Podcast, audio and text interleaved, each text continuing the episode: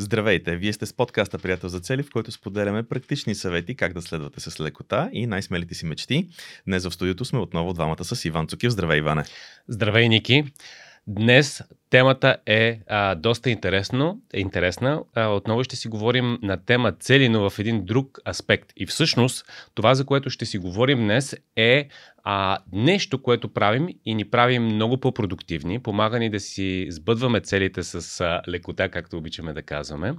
И това е една техника, която независимо каква система използвате за поставяне или постигане на цели, или някаква система тип GTD, Getting Things Done на Дейвид Алън, или някаква си ваша система за продуктивност, за задачи, за проекти.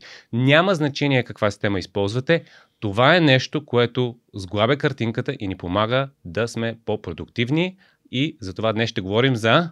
Днес ще говорим за едно много интересно нещо, както каза ти.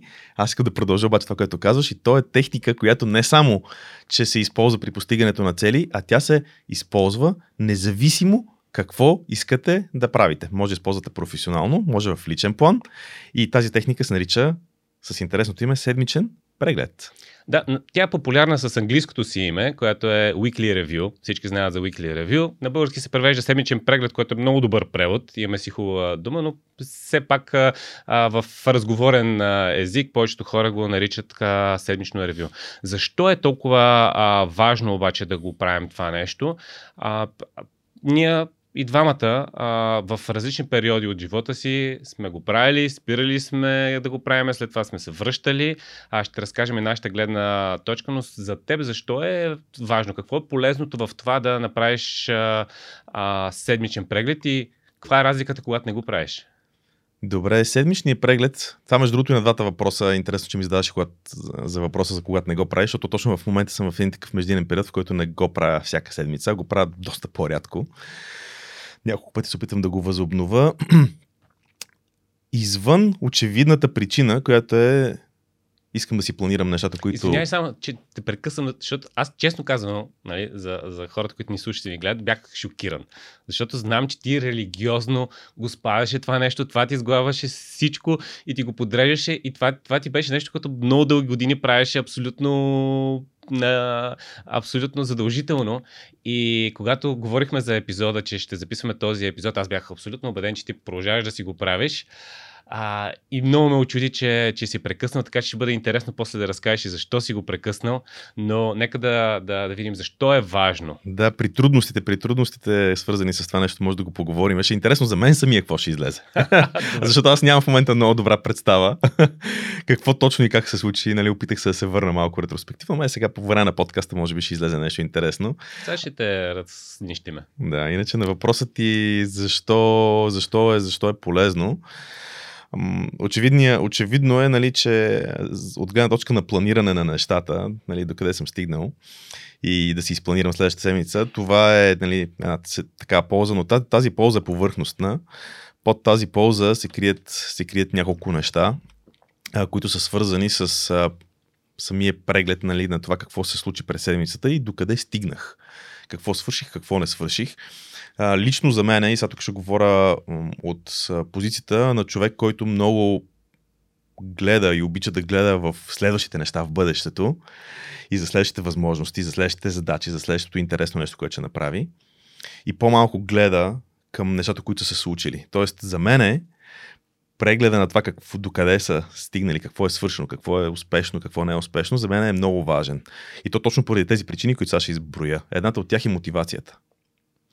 Мотивацията, когато прегледам, и то не е това със сигурност важи за всички, но при мен това не се получава натурално, тази склонност да направя този преглед назад в миналото. При мен, нали, натурално се получава това, което е да гледам напред, но не се получава натурално да погледна в миналото, и когато го направя, мотивацията ми за това, винаги ефектът е вау, така ще го кажа. Понеже не го правя, нали, натурално, сядам си и когато го правя, нали, както ти каза, религиозно, по някакъв график, по някаква дисциплина, която следвам, по някакъв календар, който следвам, тогава, нали, винаги при мен ефектът е вау, защото аз по естествен начин не съм се обърнал към изминалата седмица, за да видя какво се случи. Свършил съм 1000 неща, имал съм някакъв голям напредък, но не съм го отчел. Така че мотивацията със сигурност е много важен елемент, който така ми дава горивото да продължа напред. Другото нещо е, че ако фокуса ми, това е, пак свързвам го с мотивацията и с прегледа на нещата, които съм направил. Фокуса ми, ако в началото на седмицата е бил точно където трябва и в края на седмицата поради различна информация, която идва нова, интересни, някакви нови неща, които чувам, и фокуса ми може да се е разпилял на различни посоки. Този преглед и гледайки какви са важните неща, които съм направил миналата седмица, ми помага обратно да събера фокуса върху тези неща, които са важни, защото интересни неща валят в момента постоянно, от всякъде. Нали, поне на мен така ми се струва, не знам дали ще се съгласиш с това нещо, но интересни теми, много интересни нови неща постоянно излизат.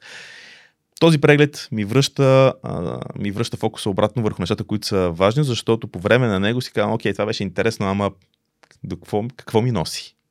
Научих ли нещо ново, ще постигна ли някакъв напредък в някои от областите, където съм си поставил цели. Тоест, премества ли ме от точка А в точка Б или е просто нещо интересно, нали? Просто нещо, което е така забавно.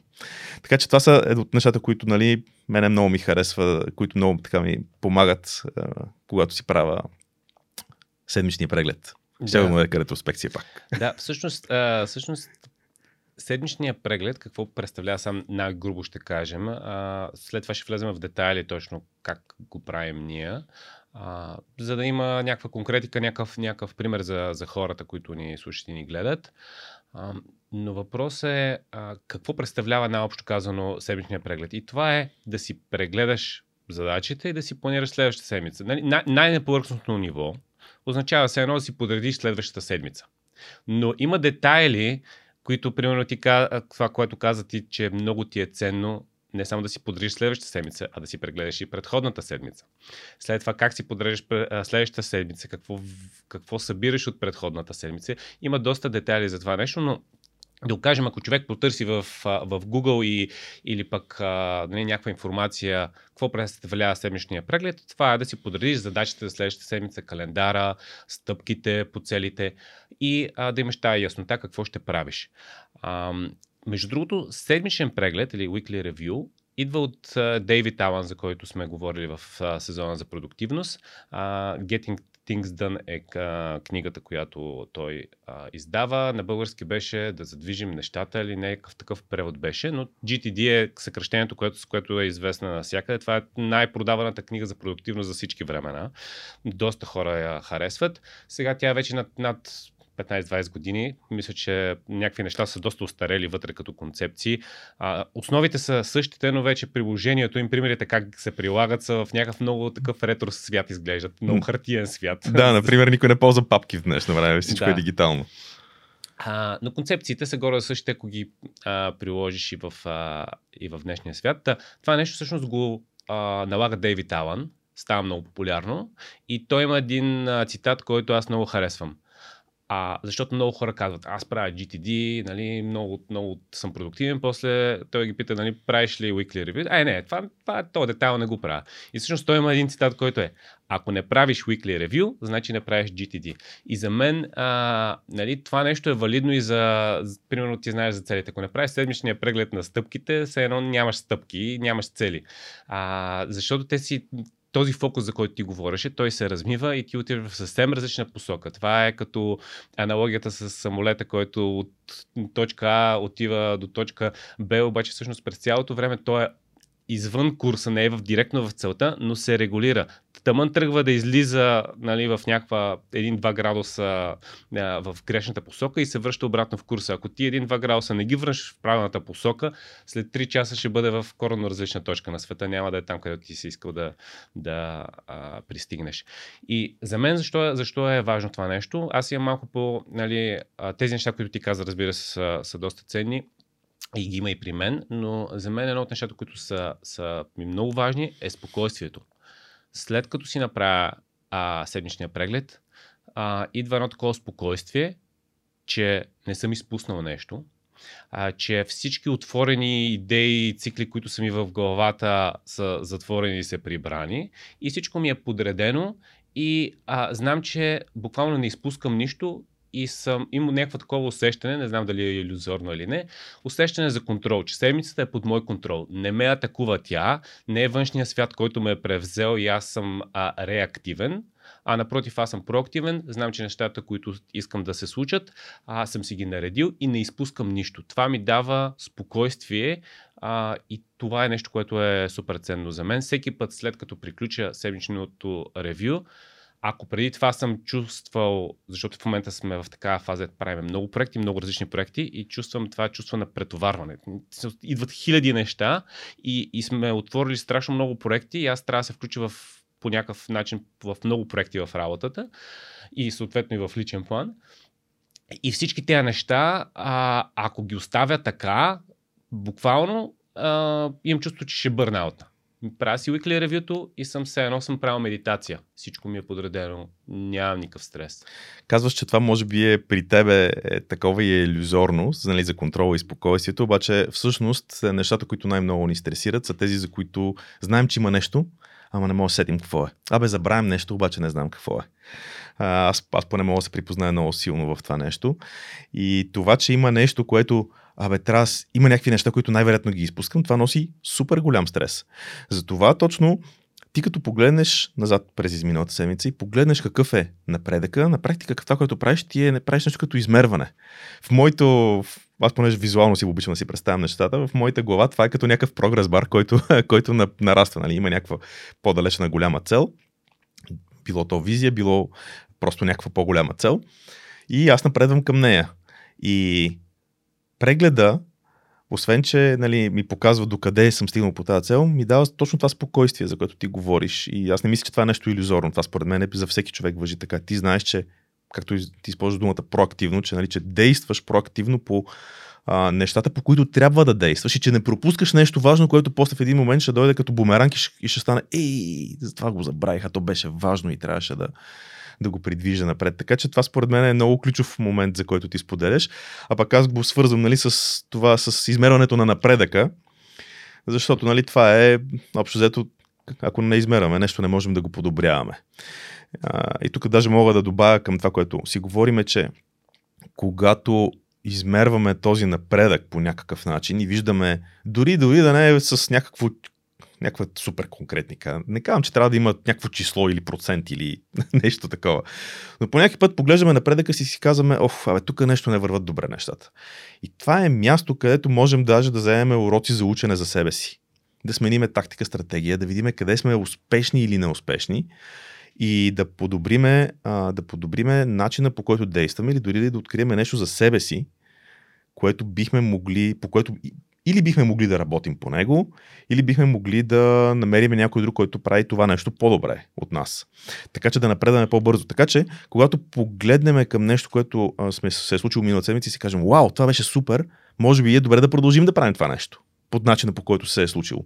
От една страна. От друга страна, ако нещо върви бавно и за поредна седмица, тук по една малка стъпка и то не се случва и не се случва там, явно има пък нещо, за което трябва да сменим гледната си точка, да потърсим друг вариант да се случи, да помислим, какво пропускам тук, какъв е урок, каква е трудността, нещо, къде е ограничението, което имам в главата си, което ми пречи да се случват нещата с лекота. Как би го направил някой друг, някой, който сме си избрали, примерно за ментор в тази област, в която се развиваме.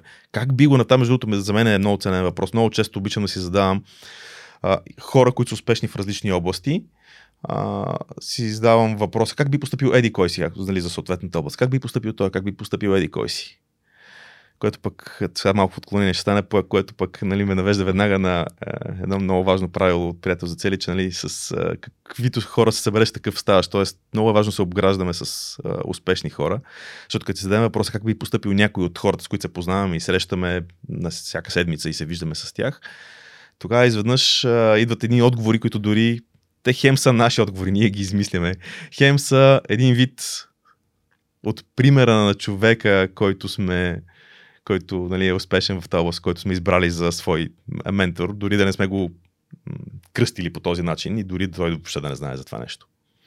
Знаеш, интересното е, че се заговорихме за някакви доста по-различни от, стандартните отговори защо това е полезно, защото стандартният отговор на защо това е полезно е за да си планираш максимално оптимално задачите за следващата седмица и да си максимално продуктивен. Т.е. ти си ги нарежеш в идеалния вариант как ще ги свършиш. Но виждаш, че има доста други неща, които може да са по-важни за нас. Тип спокойствието, тип уроците, които си научил, а не това, че просто си го подредил по най-добрия начин задачите, което все едно на повърхността така изглежда. Ти си подреждаш най-добрата програма за следващата седмица като задачи, кои да свършиш, т.е. взимаш тези по-приоритетните и как да ги продириш, така че примерно да ги групираш в един ден, един тип задачи. Това са някакви детайли, които човек като започне да прави нещата, започва да такива неща да са си вътре в тях. Това са супер важни неща, които казваш в момента, да си планираш правилно, така че да си максимално продуктивен, да ги комбинираш и така нататък. Въпросът е, че когато погледнем отдолу какво се крие зад тях и когато разбереме защо тези неща всъщност наистина ни дават възможността да напредваме по-бързо, тогава според мен и за нас самите и за всички, които гледат и слушат този епизод, започват да разбират, започват да имат мотивацията да го правят, защото разбирането за това как работят нещата според мен е супер важно. Ако просто ти каже Иване, ти това хапче, то ще ти помогне за еди какво си, е едно. Ако ти каже Иване, това хапче и ти обяснявам в продължение на 10 минути какъв ефект има върху това, върху тази система, на онази система, нали, как ще ти повлияе на еди какво си, на така нататък, това е съвсем различно. Тогава ти получаваш една информация, която дори да решиш по друг начин да го вземаш това хапче или в друга доза или нещо, ти знаеш какво правиш, какво постигаш, какво манипулираш. По същия начин е и тук. Много е важно какво се крие зад крайната, на пръв поглед, суха теория ще го кръста. Между другото, звучи малко като суха теория, нали? Правиш 1, 2, 3, 5, готово. Да, ама това не е много интересно. Това някакси не звучи много мотивиращо. Даже днес, като започвахме, преди да започнем епизода, аз те питах, Иване, тая тема как да я направим да звучи малко по-интересно? Тоест, ако сега кръстиме епизода как да си по-продуктивен или как оптимално си наредиш задачите за следващата седмица, няма да е толкова интересен, колкото ако кажеш как да си по-спокоен следващата седмица. Примерно, да. Тоест, тези психологически силни елементи, които виждаш, които получаваш след като правиш този процес, са ти много по-ценни, отколкото това, че просто ще бъдеш 20% по-продуктивен. Добре, нещо друго, с което ти помага или да преминем към това как? Според мен казахме достатъчно предимства, те ще излезат и още, но нека да видим как се прави седмичен преглед и какво е седмичен преглед. И за мен е много важен въпрос е каква е разликата с това, което ние досега сме казвали и пише в книгата за постигане на цели, за седмичния преглед на стъпките. Защото ние всъщност в седмичния преглед на стъпките правим една много мини-микроверсия на седмичния преглед, защото там обикновено казваме, че ти имаш 3 цели и по 3 цели за предишната седмица казваш какви стъпки си направил, да правил ли си ги или не си ги направил, и за следващата седмица кои са 3 стъпки, които ще правиш. Тоест това е най-минимум версията на седмичен преглед, която можеш да направиш. Много неща се махат, но това е за да можеш да следваш целите. Но в живота ние имаме много други неща. Имаме комуникация, имаме различни канали на комуникация, имаме различни ресурси, с които работим, имаме документи, с които работим и всичко това нещо, имаме бележки, имаме хартия, имаме всякакви неща, които се случват. И за мен е едно от нещата, които пак е в силните защита, е, че със сигурност аз съм така, но съм сигурен, че и други хора са така. През седмицата се едно аз чувствам се едно разхвърлям.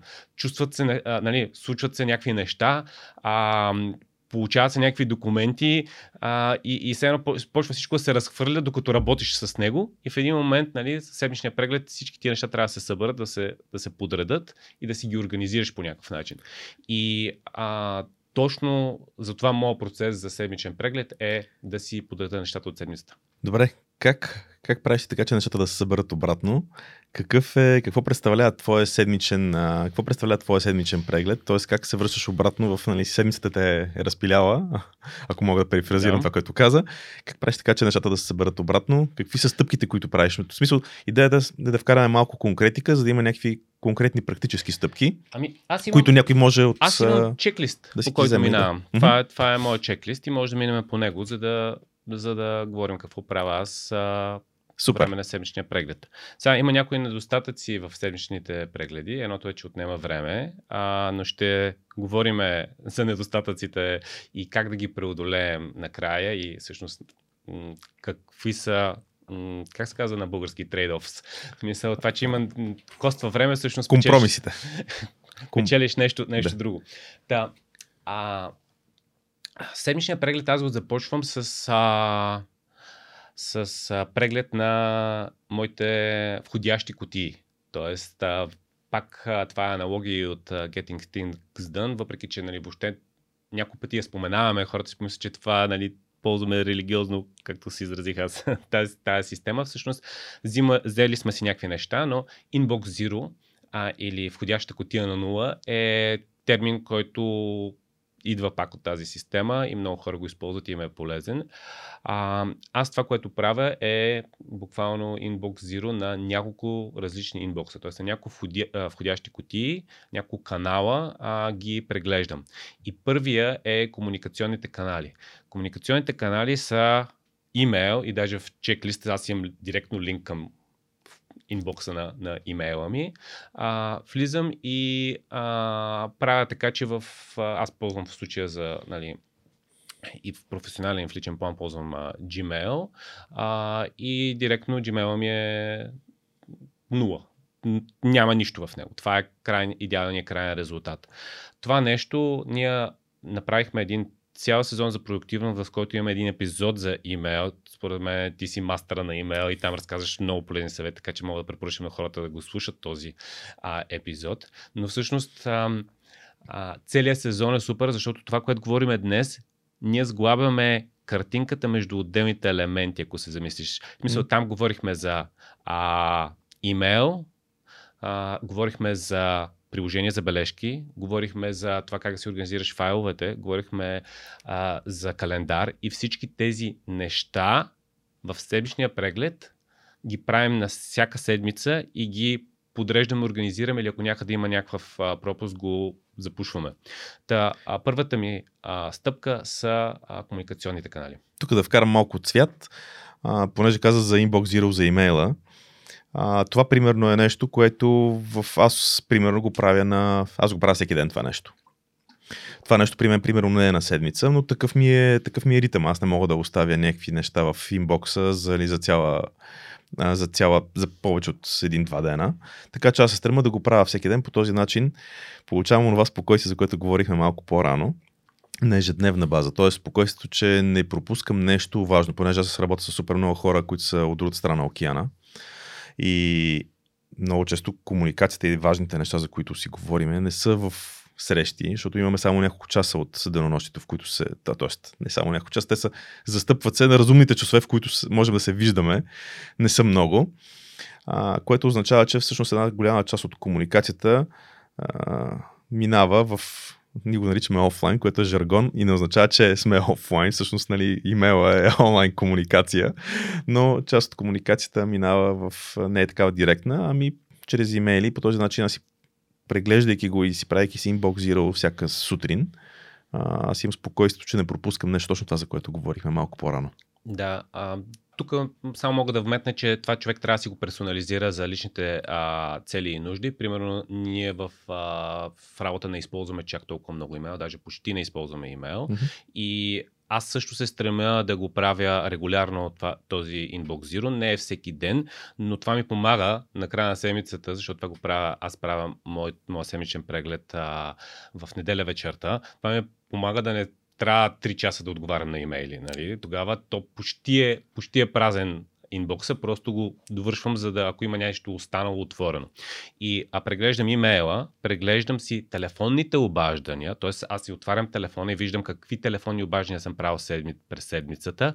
Понякога има хора, които трябва да последващо обаждане или пък на някой съм изпуснал някакво телефонно обаждане, обикновено ли аз връщам обаждането, обаче понякога е имало някакъв такъв случай, в който нали, трябва да се обадя пак на този човек.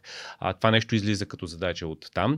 Другото, което си преглеждаме е съобщенията, които комуникационните канали типа Messenger, Viber, WhatsApp, тези, всеки ползва различни, тези, които ги ползвам, директно си имам линк кликам го, отваря се, виждам как, дали нещо има да се прави или пък трябва да наваксам с някакъв групов чат и го затварям. Искаш да кажеш, че не си проверяваш Viber на всеки 5 минути? Не си проверявам Viber на всеки 5 минути. Добре. И не си проверявам имейла на всеки 5 минути. И нямам нотификации и за двете. Нямам нотификации нито за съобщенията по Viber, нито за имейли, защото целта ми в деня е аз да управлявам деня си и да съм проактивен и аз да избирам какви неща, а не другите хора да избират какво аз да правя. Това са комуникационните инбокси. Това ми е първата точка. Втора точка ми е физическия инбокс. За мен физическия инбокс на времето беше много голям. Буквално имах кутия, в която вкарвах нещата, когато започнах с Getting Things Done преди доста време. Сега физическия ми инбокс е портфейла ми. Малки бележки, малки неща, които трябва да правя, просто си вкарам в портфейла, защото знам, че в неделя вечерта ще го отворя, ще извадя всякакви такива неща и ако ми трябва да направя някакво последващо действие, ще го направя и си го изпразвам. Буквално оставам пари. Оставам пари и лична карта и това е. И всички други неща, които съм вкарвал вътре, съм ги почистил. Но тук е важно да кажа, че нали, аз имам целенасочен инбокс и той ми е портфейла, защото ако нямаш целенасочен инбокс, всичките ти джобове, всичките ти якета, всичките ти чанти са ти инбокс. И ти не знаеш кое къде ти е. Моя инбокс е в портфейла. Това е втората точка. И третата точка са дигиталните инбокси, които са ми чисто като файлове. Тук първа точка ми е десктопа. Понякога аз искам да имам чист десктоп на компютъра. Понякога записвам някакви файлове, значи трябва, ако на десктопа трябва да се махна оттам, не мога място. Това е временно място. Някакво временно място. Преглеждам си downloads фолдъра, защото когато съм през седмицата, аз работя на много висока скорост и нямам време, тогава въобще нямам ресурс и време да си подредя в този файл ми трябваше да го сложа в онази правилна папка. Аз съм го свалил, отворил съм го, примерно редаксирал съм го, записвал съм си го и си в downloads фолдъра. Обаче преглеждам си, като го правиш всяка седмица, това всъщност се оказва, че не е някаква драма, защото преглеждаш, виждам, тези 2-3 файла, те ще ми трябват и после, слагам си където има мястото, другите ги изтривам и downloads фолдъра не съдържа някакви неща, защото преди, когато не го правих това с downloads фолдъра, влизам, примерно трябва да си преместя на нов компютър на файловете и отварям downloads фолдъра и то са някакви гигабайти, терабайти в информация и си викам, тук има нещо важно, ама кое от всичкото? Кое от всичкото е важно? И всъщност това нещо, като се научиш да го правиш, като го минавам по чеклиста, се прави много бързо и като свикнеш, всъщност не може да изглежда някакво сухо и скучно, но всъщност много бързо се поддържат тия файла, много бързо ги слагаш на правилните места. Другото, което правя като дигитален инбокс, който преглеждам е инбокса на Evernote, което е моето приложение за бележки. Тук няма никакво значение кое приложение за бележки ще използва човек. Ние имаме цял епизод за приложение за бележки в сезона за продуктивност. Според мен това е едно от най-важните неща в дигиталния свят, което човек трябва да използва. Това е нещо, което ползвам абсолютно всеки ден. По много имам хиляди бележки и някои са просто малки, други са по-големи, но за мен е много важно това приложение ме е супер ключово в моята цялостна система за продуктивност. И в него събирам много дребни неща, т.е. точно докато съм работил бързо и съм действал по някакви неща, това ми е важно, тук са 2 абзаца или тук е някакъв парче код или това е нещо. Само съм го фърлил там и го забравям. И през, когато си правя седмичния преглед, минавам. Сега аз там не правя Inbox Zero, което е моя си организация, защото тези приложения са много добри в търсачките си.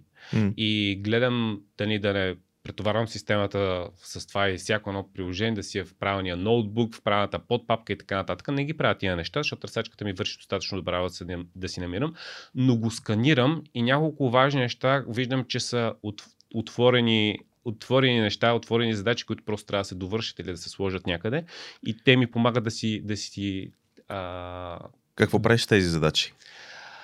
Ще стигнем до там. Добре, окей. Ще стигнем до там, защото това е накрая. Смисъл, накрая говорим за проекти и за задачи, защото Защото ако започна с тях, въобще тези първите неща няма да имам време за тях. Окей, добре. Някои от бележките са просто, че трябва да се довърши нещо или пък една малка част от тях ги подреждам в правилната папка или ги тагвам и им слагам някакъв контекст. Добре, т.е. всички бележки, преглежда всички бележки, които са създадени или модифицирани през последната седмица. Да. Ако трябва да обобща с едно изречение. Окей, добре. И последното нещо е нещо, което почнах последните години все повече и повече да използвам, е фотоинбокса ми. Тоест снимките. Преглеждам си пак на компютъра, защото от компютъра имаш много повече възможности и си много пъти по-бързо, колкото през телефона. Това е много хитро, човек. Аз никога не мога да си доподреда. Не съм срещал, че за снимките трябва да правя така. Аз никога не мога. Винаги там седат едни камари снимки и всеки път си викам, трябва да отделя 1-2 часа да разчиста малко всичко, което съм снимал. Там има излишни 1001 неща. Да ги подреда или нещо. Чак толкова много да ми е чист. Нали? Нарочно започнах да използвам само едно място. Преди ползвах няколко, но сега използвам само Google Photos. Правих си някакво проучване, дали на Microsoft услугата е добра, дали на Google Photos или някакви други, например на iOS. За мен Google Photos просто е най-доброто от гледна точка на това, че на мен ми е най-лесно. И там започнах да си снимам неща, които преди си слагах в приложението за бележки. Ще ти кажа нещо, което преди да си вкарам приложението за бележки, беше, ще си отворя приложението, ще направя нова бележка, вътре в бележката опцията за снимка, много стъпки. Докато сега ми трябва някакъв сериен номер, примерно на абонатния номер на водомера, само си важдам телефона и си го снимам, или пък примерно някакъв код са ми дали някъде, само си го снимам, или пък примерно личната карта и само си я снимам, или някакъв документ. И това, което е много ценно сега в тези всички такива услуги за снимки, вече с търсачките им са изключително добри. Ти просто им казваш, покажи ми лични карти и ти показва всички лични карти, които си снима. Покажи ми паспорта, покажи ми талона на колата и ти го вади талона на колата. И всъщност всякакви неща, които знам, че могат да ми потратят, просто ще тръка една снимка. Добре, един въпрос, който ще е интересен за хората. Аз знам, че ти го ползваш доста на български, работи ли? Да. Аз в интерес на истината по-често търся на английски, защото на английски работи малко по-добре и когато знам думата на английски, си търся на английски, но на български също работи. На български също работи много добре. Аз съм забелязал, че в тия снимки каква е думата? Парсват текста, разбират. Ако на снимката има текст, текста го разчитат. Прочитат и изчитат го. И после, когато търсиш някаква дума от този текст, то просто ти показва тази снимка, в която има текста. Пишеш думата декларация и то ти намира декларация. Пишеш, някаква... Наскоро ми се случи, пише марката на климатика вкъщи, защото ми трябваше там... по телефона ми се обадиха, казаха, какъв е там, снимай ми отдолу климатиката и какво. Аз викам, не може да нямам така снимка.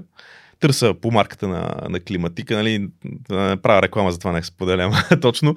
Напиша марката на климатика и оказва се, че след една секунда им пратих снимката, с това. Аз си мисля, че трябва да се прибера вкъщи, да снимам такова. Аз се оказва, че всъщност като потърсиш нещо такова, т.е.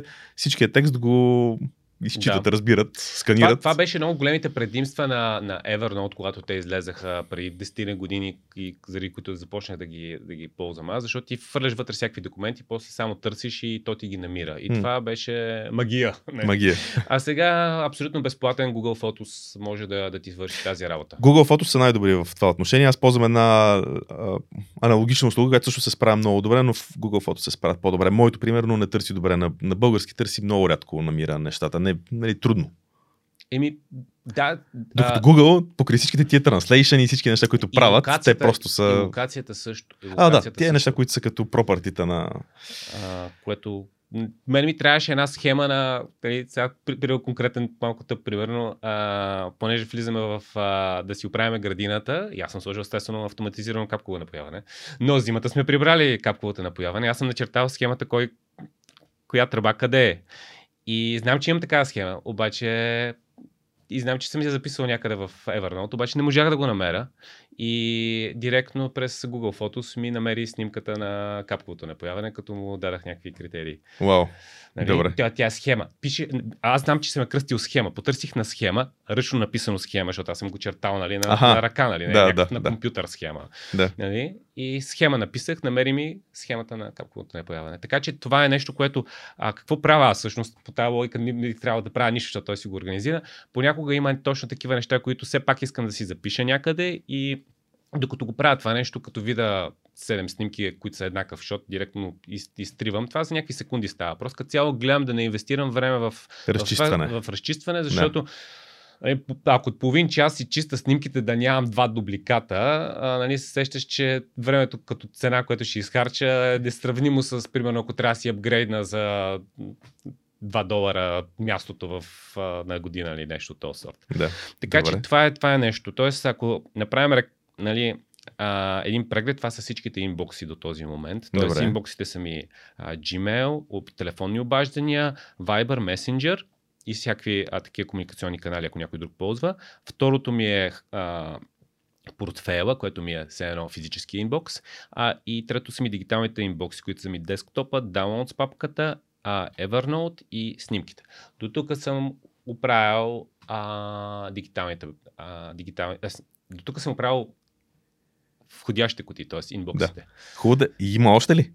Това има още в Weekly Review-то, но входящите кутии са до тук. Добре, давай нататък тогава. Сега в интерес на истината, човек трябва това е нещо, което е важно. Човек трябва да си минимизира входящите кутии. Те изглеждат много това, което казах, но всъщност хората, които нямат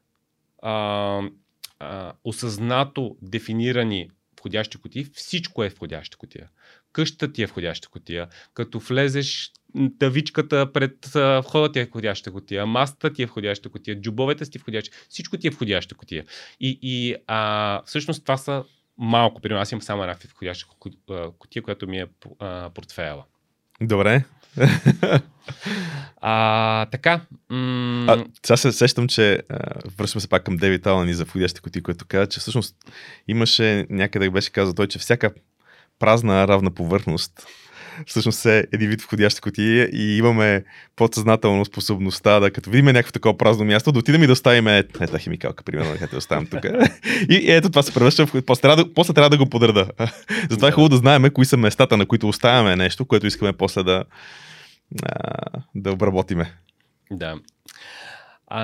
Добре, следва календара. Това е следващата стъпка. Това, което аз правя е преглеждам си календара, като за следващата седмица има неща, които има си блокове от време, които съм си заделям. Има срещи, които вече са предефинирани. Примерно има някакви работни срещи, които са регулярни, са едно седмична среща с екипа, среща за Хикс, седмична. Аз работя много на седмични срещи, т.е. винаги си имаме някаква темата или проекта, по който работиме, и си има седмична среща, тя може да е 15-20 минути, просто да се проверим по това нещо, така че в календара си имам доста срещи. Това, което съм си записал, е на първо място, си блокирам времето за спорта, т.е. това ми е non-negotiable номер 1. Когато си блокирам времето за спорта, това обикновено са тичания в момента и ходене във фитнеса, след това вече мога да попълвам други неща. Тоест, спорта не ми е, ако ми остане дупка, спорта ми е първото нещо, което вкарвам. След това проверявам дали има някакви събития, които са, примерно, някакъв семинар или някаква конференция или някакво нещо важно, което е тип външно събитие, което не е регулярно, не се случва често. Mm-hmm. След това проверявам рождените дни. Просто виждам дали някой няма рожден ден следващата седмица. Си задавам срещи, които искам да имам през седмицата като цяло. Просто си го прилежам. Това е много бързо, защото обикновено, нали, докато работиш през предходната седмица, те ти се понаредила половината програма за следващата седмица. Нали? Аз не почвам от празен календар. Да. Нали? Някакви неща вече са сложени. Даже при тренировките ми още от предишната седмица съм заложил кои са местата, на които съм ги предвидил, да. Така че имам си някои неща, които са лично за мен, които са ми като ремайндър, т.е. искам ли тази седмица да имам среща с такъв тип среща.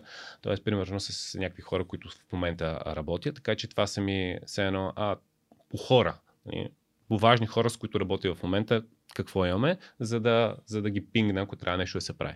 Сега, едно от неудобствата на това нещо, което го правя аз в неделя вечер, после си говорим за кога се прави, колко време продължава това нещо, но едно от неудобствата на неделя вечер е, че примерно, като се сета за някой човек, че трябва да си организираме среща в неделя вечер и не е най-подходящото време да му се обаждаш, дай да се видиме, да се чуем и така нататък. Така че това е, календара всъщност е много важна стъпка, но това правя в тази стъпка. Добре, кое е следващото? Следващата е проекти и цели. Охо, става интересно. Да си дойдем на думата. Да. Проекти и цели, тук това, което правя е всъщност най-базовото нещо, което е принципи и в Приятел за цели е. Преглеждам си активните проекти и активните цели. Тоест, аз имам списъци с идеи за цели, идеи за проекти или пък неща, които са примерно, ако говорим за по-професионално, в беклога, нали, преглеждам списъка с големи проекти и виждам дали има нужда от стъпка следващата седмица и каква е следващата логична стъпка. Аз работя в доста сфери, нали, и личен план и професионален план и може да имаш и някакви финансови цели, и някакви взаимоотношения и някакви хобби проекти, всичко това нещо. Начин, по който аз работя, между другото, е за личните неща не съм фен за личните неща дефинираш някакъв проект в някаква система за project management или за to-do списък. Аз имам папка в Evernote. Папката в Evernote ми е проекта, защото нали, това ще направи лойка какво правя в инбокс зирото на бележките. Виждам нещо за тичане, защото в момента съм се ентусизирал да се подготвим за маратон. Виждам нещо за тичане, клип и го забравям. И след това си събирам всичките, да приемам някакъв режим за хранене, някакво гелче, което е там след втория част на тичане оптимално, нали, да си го запомня. Нали. И всички тия неща ги слагам в папката, която ми е... Тя може да е много малка бележка, може да е цял PDF огромен. Нали? И това нещо си го слагам в папчицата и си преглеждам тия папки, оттам виждам някакви неща, които може да се правят и решавам не за всеки от тези проекти, защото може да са 10 неща, 10 проекта. Не за всеки един от тях правя стъпка. Но за най-важните, казвам, тук има стъпка и искам да я направя. И това е нещо, което правя с проектите и целите. Целите, които съм задал като намерение в системата Приятел за цели, за тях задължително имам стъпка, но имам такива проекти, които са опционални, които виждам дали ще правя стъпка или не. Голяма част от тях са свързани с работата ми, с професията, с други хора. Нали? Те не ми влизат в системата за Приятел за цели, но това са някакъв проект за работа най-вече.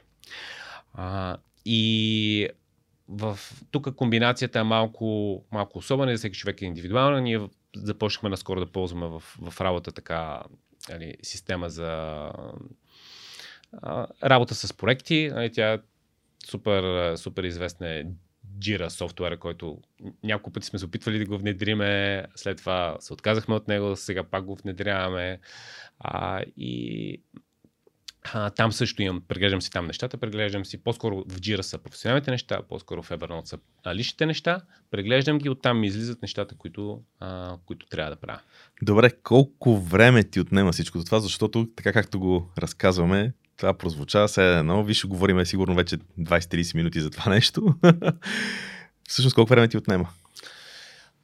Сега ще кажа, отнема ми около 2 часа, но интересното е следното. Когато трябва да го правя, примерно в неделя вечер, си към, човек, аз сега не ми се занимава с такива неща, сега ми е по-лежерно, ми е по-спокойно, ми е какво, цено тръгваш да правиш работа. По средата на почивния ден. И аз съм някакъв такъв, сега не ми се занимава. И когато започна да го правя, примерно започвам да го правя в 8 часа, поглеждам си, че съм станала 10 или 10 и половина, въобще нямам идея кога е минало това време. Смисъл, като един миг минава, защото това са ми неща, които са ми супер интересни. Тоест това не са 2 часа, които ми костват време. Това са 2 часа, които аз се занимавам по най-вълнуващите за мен неща. И е затова, да, докато се карам да започна, това е проблема, да започна, но когато започна, аз не мога да спра и се натискам да спра, защото виждам още как мога да си подобра нещата за седмицата, но знам, че вече станало късно, ако не си легна на време, това ще ми развали следващия ден и така почвам да гоня съня. Добре, много интересно е ти. И също така, нали, другото, което ми е недостатък на тази система е, че като стане късно, нали, аз това го правя на компютър, екрана ми свети и това не ми е окей за, нали, ако стане много късно, защото все пак трябва да елиминираме екраните за по-качествен сън. И светлината, аз ще да попитам дали ти ли пречи на съня, но ти отговори на това нещо. Пречи ми до такава степен, че трябва да го спра пълно време, за да се успокоя, защото много се ентусиазирам и ми се качва адреналина, като го правя това нещо. Да, точно това имам предвид, между другото, защото после почва да се лягаш защото... и почва да ти се въртат и още следващите идеи, следващите неща, които могат да се направят. Това е малко като седмична среща с приятеля за цели, която доста често, нали, ние казваме, това е много просто. Трябва да е 10 минути, ти си кажеш 30 стъпки за миналата седмица и си кажеш 30 стъпки за следващата седмица. И повечето хора почват да се разговарят и след 45 минути въобще не са стигнали до стъпките и си говорят и ти почва да си говориш за някакви неща, които те вълнуват, защото, нали, звучи супер скучно да кажеш, аз си преглеждам стъпките или процеса или проекта в неделя вечер, да, ти си някакъв сухар, нали? Всъщност това е някаква вдъхновяваща цел, която ме е супер много ме кефи. Аз с това се занимавам. Аз се занимавам с някаква тегава работа, дето трябва да я бутам. Да. Добре, ти току-що засегна две от трудностите, с които аз най-често се сблъсквам. Едната е ограниченото време, че отнема време това нещо. И между другото, точно започването и при мен е, нали, така, може би най-трудно. Защо не се получава? Пробвах, нали, в началото на подкаста започнахме с това, че в момента се опитвам да го възобновя. Даже наскоро така... Имах няколко последователни успешни случая, сега в момента, примерно, миналата седмица не го направих. Интересно защо, не знам, обвинявах първо деня, в който го правиш, от неделя вечер, както ти каза, ми не ми се занимаваш с това нещо, викам си, овса, тук е неделя вечер. Преместих го за петък, като го преместих в петък започнах да го отлагам. В понеделник сутринта си викам, окей, понеделник сутринта трябва да е много готино, обаче понеделник сутринта тогава някакси ставам и ми е оперативно. Трябва да действам по някакви неща, не те първа да седна да ги планирам. Някакси не ми се получава много добре. Не, че не става, обаче знам, че имам примерно доста ограничено време. Имам фиксирани някакви, примерно, да кажем 30 минути или колкото там, или час. И постоянно мисълта ми е дърпат тези неща, които знам, че понеделнички трябва да започна да правя. Да, от понеделник на мен ми се случва няколко пъти поради една или друга причина да не си го направя в неделя вечерта. Искам аз понеделник сутринта ще си блокирам времето да го направя. Още не на една трета, ами на 15-та минута съм фанал някаква задача, която това е важно за днеска. Оставил съм си Weekly Review и съм влезъл в режим на правене и да. Никога в понеделник не съм си довършвал ревюто. Да, нямам нито едно завършено ревю в понеделник. Ето това е едно от най-трудните неща, да не почнеш да правиш. И може би това е предимството пък на неделя вечер, защото знаеш, че тогава няма да седнеш да бачкаш да правиш някакви работи. Знаеш, че това е само времето за планиране. Единствено тук идва, нали, трудността с това да се пребориш, да започнеш да мислиш нещо свързано с някакви неща, които правиш. Било то работа, било то някакви цели. И другото нещо е ти при маничко спомена, нали, колко е лесно човек да се разпилее. Това на мен ми е другото нещо. В смисъл, дори да не е в разговор с приятеля за цели, тръгвам да проверявам нещо. Хрумва ми някаква идея, чай да го потърства в Google. От Google излизат интересни резултати. От някой от тях ме отвежда в следваща точка. И аз започвам да търся трето нещо и да разглеждам. И ми хрумват, идея след идея след идея. В един момент е минало, нали, 45 минути ли каза ти? Са минали 45 минути. И аз още съм на точка номер 1, от която съм се отклонил на 3 места и съм разгледал някакви супер интересни неща, които по някакъв път, между другото, са ценни и след това от тях излиза нещо друго. Обаче, уловката е, че в днешно време, ако човек се оставя да се разклонява постоянно от всяко нещо, което започне да прави, цялото време на света няма да му стигне.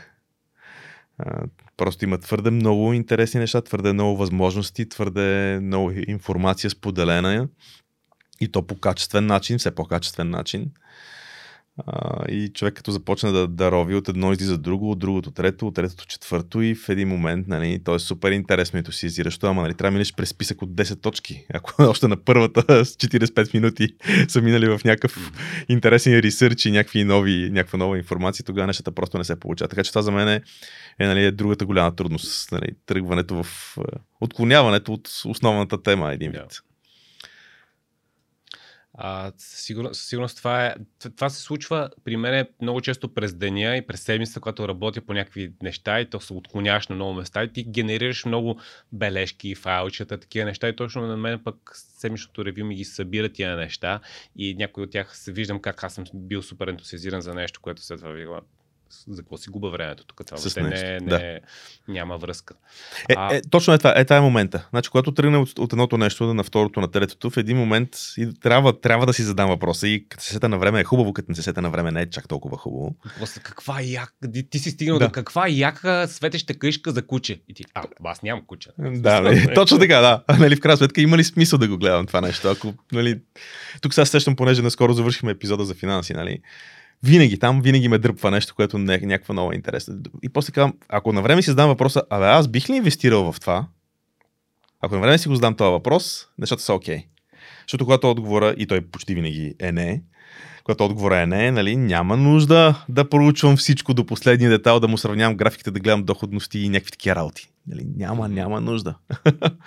Нали, не е много смислено. Ако няма да... Ако извън принципите, при мен това решение по принцип е лесно, дали ще инвестирам ли в него, защото имам си един списък с принципи, ние говорихме по време на сезона за финанси, на който това решение съвпада ли с принципите, които следвам, да или не. И много е лесно по този начин. Да. Знаеш ли, това, което разказах, може да изглежда като някакво много подредено, но всъщност то ми помага, защото аз съм много често супер разхвърлен. И нещата са ми, ако нямам такава система, при мен е тотален хаос, чисто и физически, и дигитално, и всичко е навсякъде. Така че тази система ми помага да си подредя моята разхвърленост, която по естествен начин се получава. Това между другото наистина е много интересно, че го споделяш, защото от това, което разказвам до момента, аз в един момент бях вау. Иван е супер подреден човек, аз съм някакъв тегати разхвърления. Ти ли бе, Ники? Това, което ти разказа, е толкова структурирано и толкова добре описано и последователно, че просто е вау. Така че много интересно, че споделяш, нали, че всъщност това е начина да не си супер разхвърлен. Това имам предвид. Да. Това, аз мисля, че между другото доста добре зачекнахме тази тема. Надявам се да била полезна на хората. Въпросът е, кои са предизвикателствата? Говорихме, едното предизвикателство е, че е времето. Кога да го правиш? Дали петък? Трите неща, които съм виждал е петък след обеда, неделя вечерта и понеделник сутринта. И всеки трябва да се избере предимства и недостатъци, всяко си има собствените. Другото е времето. Тук според мен времето е заблуждаващо, защото като си кажеш 2 часа. Кой има 2 часа днешно време да си подрежда задачите, нали? Това е супер заблуждаващо, това са много ентусизиращи 2 часа и след това си някакъв такъв много по-спокоен, че всичко ти е наредено. Тоест психологическия, той е като терапия за мене.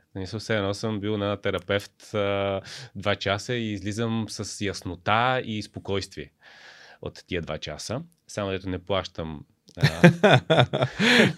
пари. Такса, да. Такса.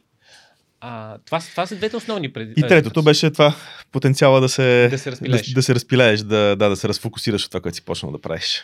А всъщност целта е да се събереш. Да, точно така. Да. Така че това са предизвикателствата, има ги.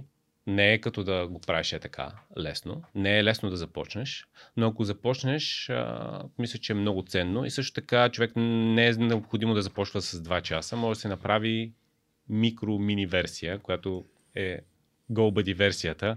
3 стъпки за миналата седмица и 3 стъпки за следващата седмица. И това е според мен едно супер начало. Предвид, че това ще бъдат 3 най-важни неща, в крайна сметка. Да. Най-вероятно те ще дадат най-големия напредък и ще постигне човек най-добър резултат по този начин. Да, то не се губи. Те така не, че ги имат тези 3 неща. Те са най-важните. Въпросът е, че си подреждаш цялостния живот и с други неща, които са се разпиляли. Ми добре, ако искаш да завършим ли с едно обобщение? Да, аз доста неща разказах.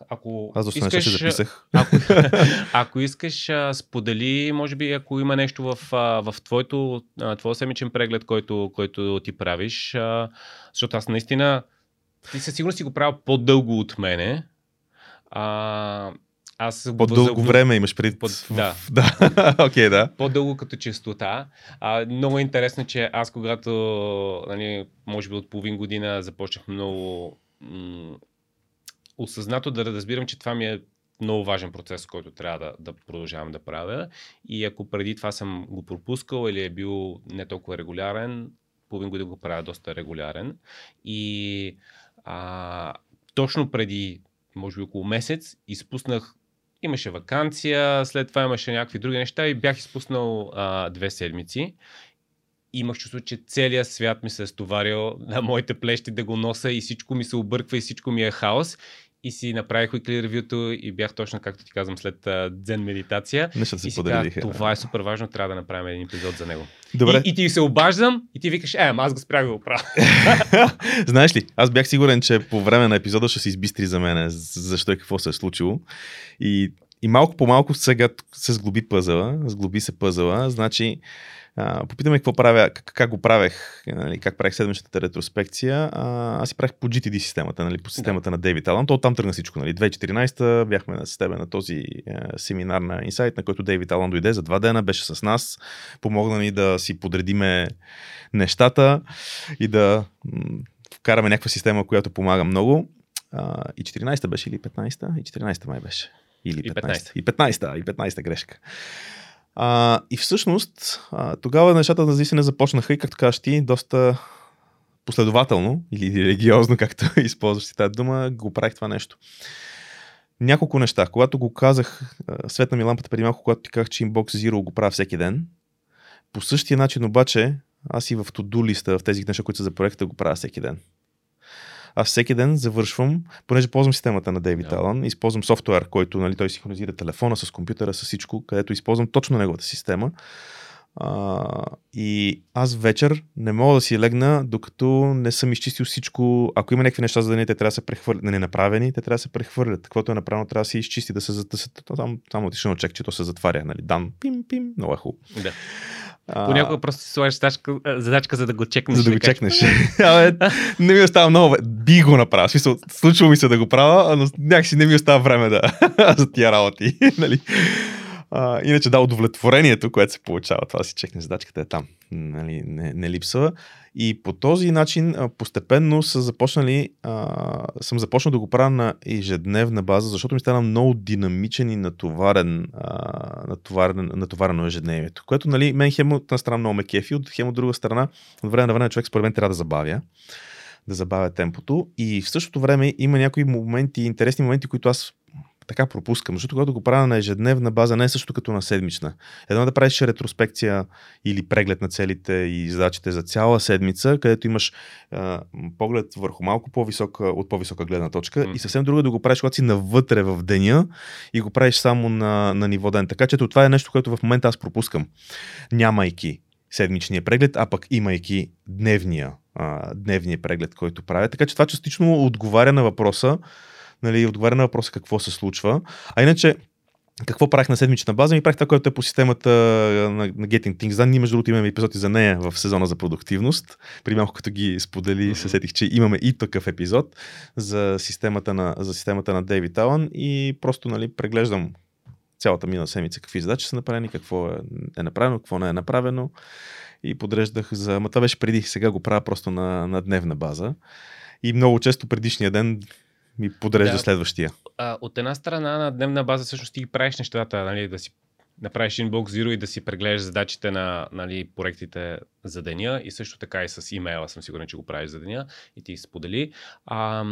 Но идеята според мен, това, което ти каза и според мен също е важно да го наблегнем, е, че на дневно ниво е доста по-различно от седмично ниво. Да. На седмично ниво ти е по-общ погледа, гледаш по-дългосрочни, по-големи цели, по-големи проекти, докато на дневно ниво много често съм забелязал, че човек може да изпадне в просто оперативния режим, микрозадачи, събтаскове в този режим, а другото е говориш за... В едното преглеждаш 90-дневни цели, а в другото преглеждаш задачата за деня. Да, това между другото го виждам най-ясно тогава, когато си направя 3-месечния преглед. Нали? Аз 3-месечния преглед не го правя на ниво дребни неща, аз го правя само за големите цели, които... Нали? Аз го правя на ниво само целите. Да. Не го правя нито за имейли, нито за такива неща. Правя го там, 3-месечния преглед го правя само тогава, когато нали, е края на 3 месечето, очевидно, и го правя само за целите, които са за 90-дневните цели, където там съм си направил 3 секции. Какво научих е първата секция, какво бих направил различно за следващия път, нали, с подточки, какво проработи, какво не. И третото нещо е следващ напредък и идеи. И тогава, когато мина през тия 3 точки, тогава нещата са... От ежедневие да скочиш директно на 3 месече, много е голяма разликата. Просто различна картина гледам, различна картина гледам, различен фокус, много различно. Така че да, това с... нямайки седмичен преглед, аз губа тази възможност да излезе от оперативните неща и да видя на седмично ниво как са нещата. Това си е едно ниво, което може би не е много хубаво да се пропуска. Абсолютно. Опитваш се да скочиш на третото стъпало, нали, директно. От първото, да. Да се разкрачиш и дали ще се получи или няма да се получи, не е много ясно. Добре, мисля, че с това може да завършим този епизод. Малко по-дълъг се оказва, отколкото очаквахме, но мисля, че беше ценен и разказахме интересни неща.